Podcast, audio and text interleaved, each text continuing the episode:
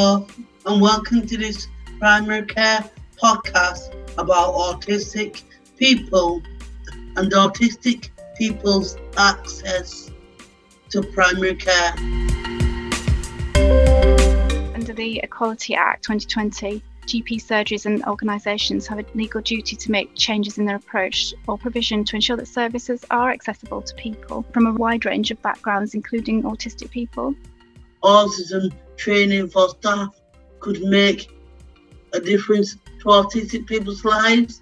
The health professional doing an appointment should understand autism autistic people without a learning disability are often hidden populations and they face significant health inequalities. Research has showed that they unfortunately die 12 years earlier than people in the general population, and the most common cause of this is suicide. Hello, and welcome to this primary care podcast about autistic people and autistic people's access to primary care.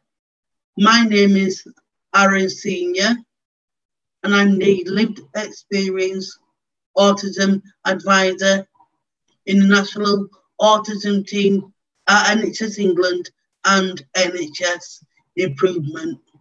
I would firstly I'd like to thank all of the NHS and care staff and primary care teams who have worked to the extra long hours in hospitals and health and care services throughout the pandemic.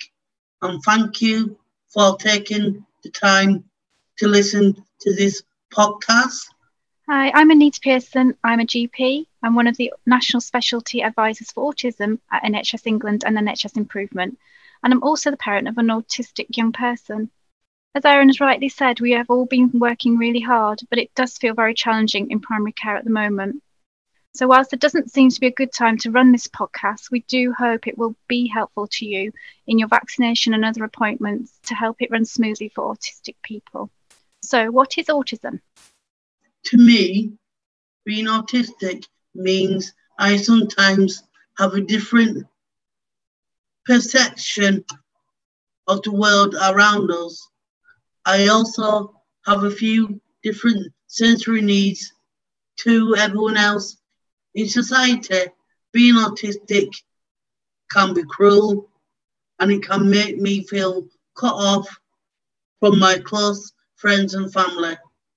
Thanks, Aaron. What you've said is so powerful and so important, feeling kind of cut off and feeling that it's a, it's a cruel situation. And as a mother of someone who has autism, a learning disability, and complex health needs, this topic is so close to my heart. My name's Fazila Amid. I'm one of the family care advisors within the learning disability and autism team at NHS England and NHS Improvement. Autism actually shouldn't really be thought of as a, a medical condition. It is really a, a, lifelong developmental condition which affects how people communicate and how they interact with the world. There's about one in 100 people that are on the autistic spectrum, and there are around 700,000 autistic adults and children in the UK alone.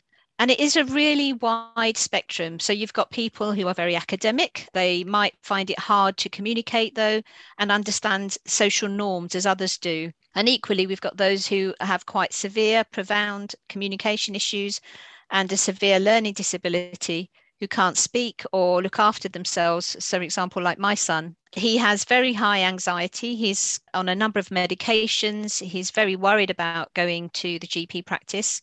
So, as a carer, my role is really important to help identify when he really needs to go to the GP, explain this to him, help him calm down, prepare him, and literally physically take him, even though he's 18. Otherwise, he just wouldn't visit the GP surgery. As we know, under the Equality Act, GP surgeries and organisations have a legal duty to make changes in their approach or provision to ensure that services are accessible to people from a wide range of backgrounds, including autistic people. These changes are called reasonable adjustments.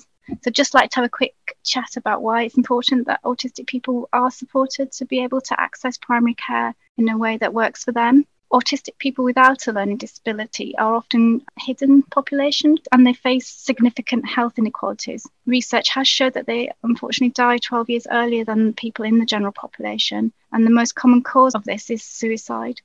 Autistic people generally experience poorer health outcomes than other people in the population, and they're more likely to develop a wide range of conditions, which can include things like heart disease, epilepsy, diabetes, obesity, stroke.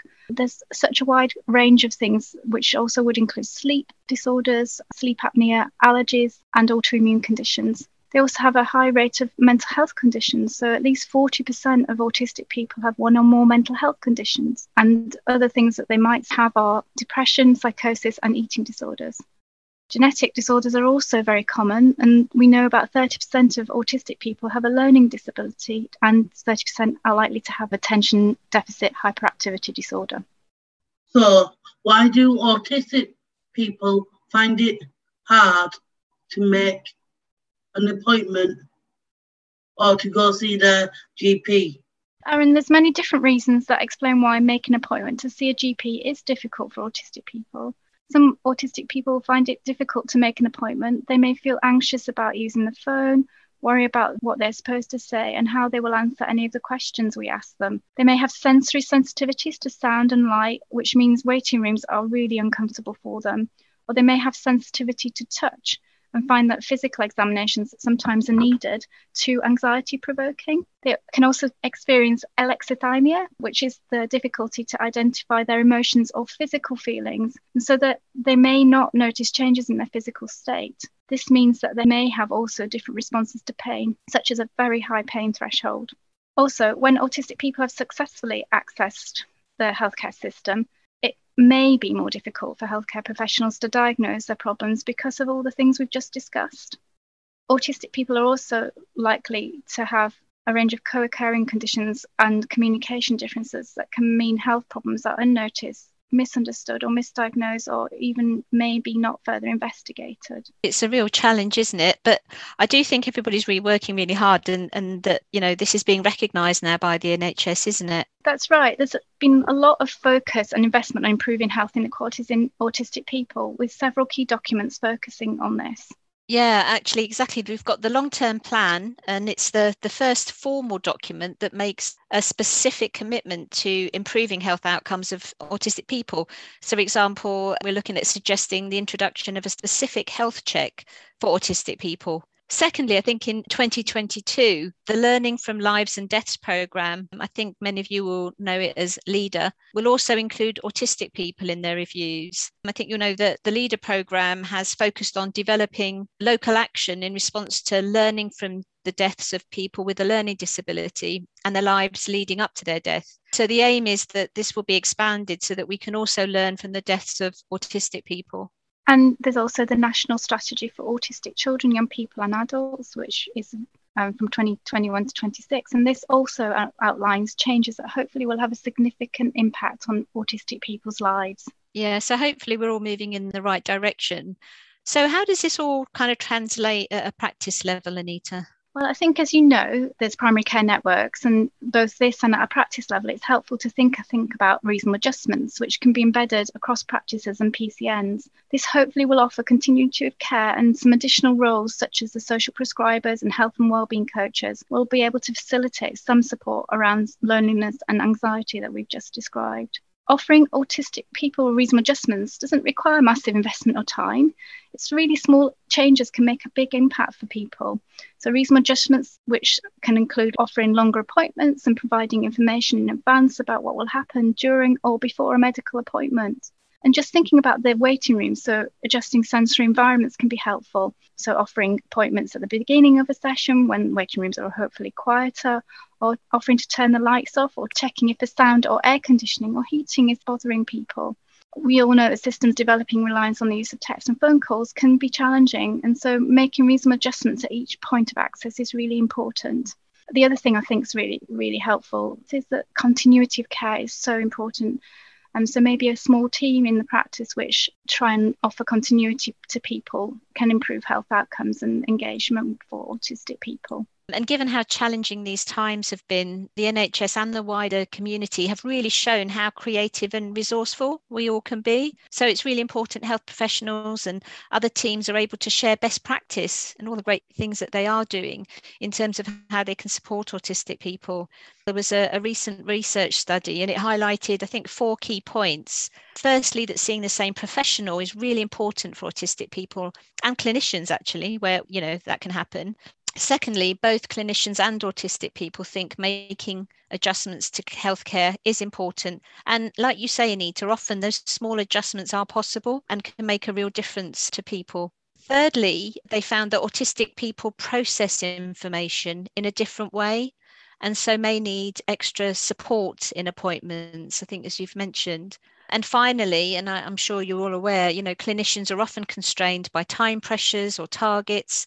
So we all, you know, have to be mindful of this and ensure that everything that we're looking to do is practical. And in other studies, it's been shown that making quick and easy reasonable adjustments can really lead to better health outcomes. I mean, it can be a really stressful time. So anything that can be done to help calm the nerves, you really can only help. So even just being friendly and understanding or offering a double appointment can make a huge difference. Or maybe giving the option of either a face to face or a virtual appointment, opposed to offering just a virtual appointment, you know, being offered automatically.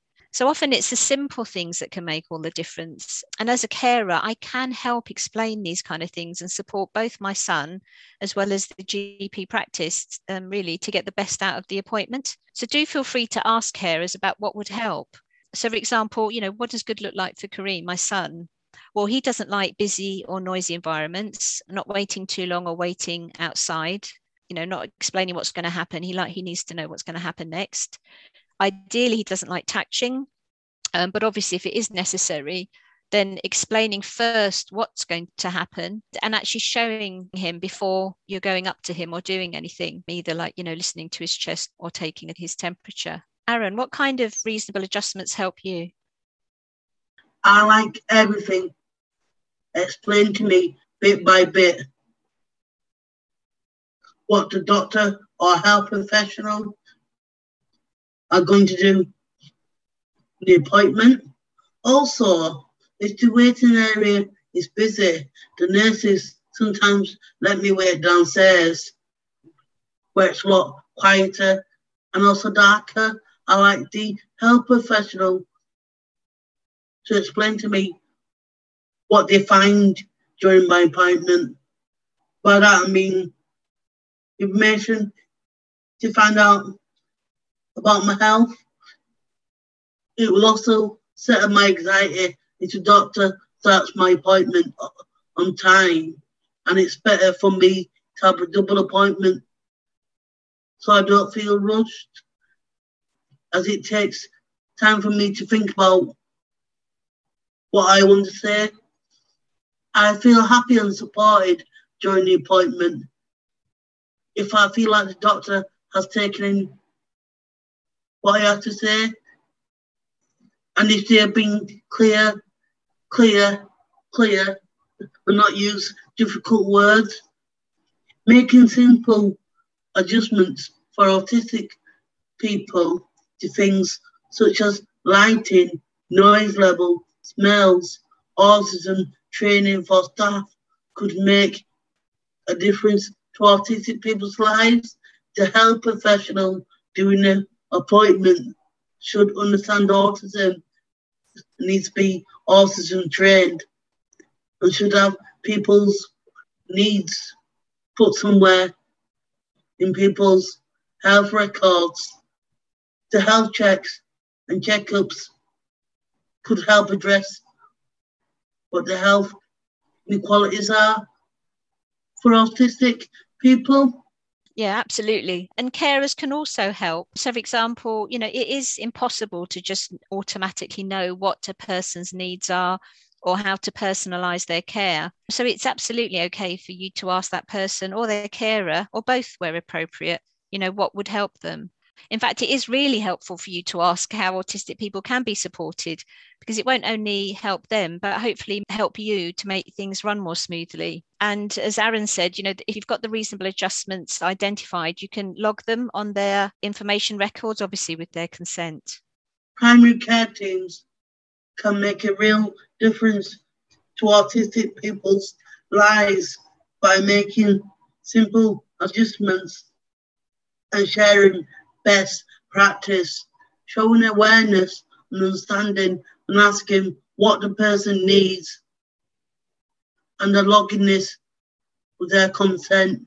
This will lead to better health outcomes for autistic people and greater effectiveness and job satisfaction for you.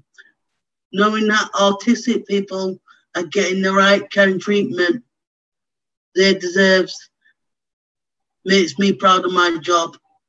Thanks to Aaron Fazila for so eloquently describing some of the barriers that they and their families have experienced when trying to access primary care and for describing some simple ways to implement reasonable adjustments. I think it's really helpful to know that it's just simple things and low cost things that can make a massive difference to autistic people. I hope that you found this discussion really helpful. For further information, there's a website, england.nhs.uk, where you'll find a range of accessible resources to support communication with autistic people. And there's also another podcast that I think is really helpful, and that's about overcoming potential barriers in vaccinating autistic people. And that's found on the Primary Care Networks page on SoundCloud. You've been listening to a podcast produced by Robert Mulligan for NHS England and NHS Improvement.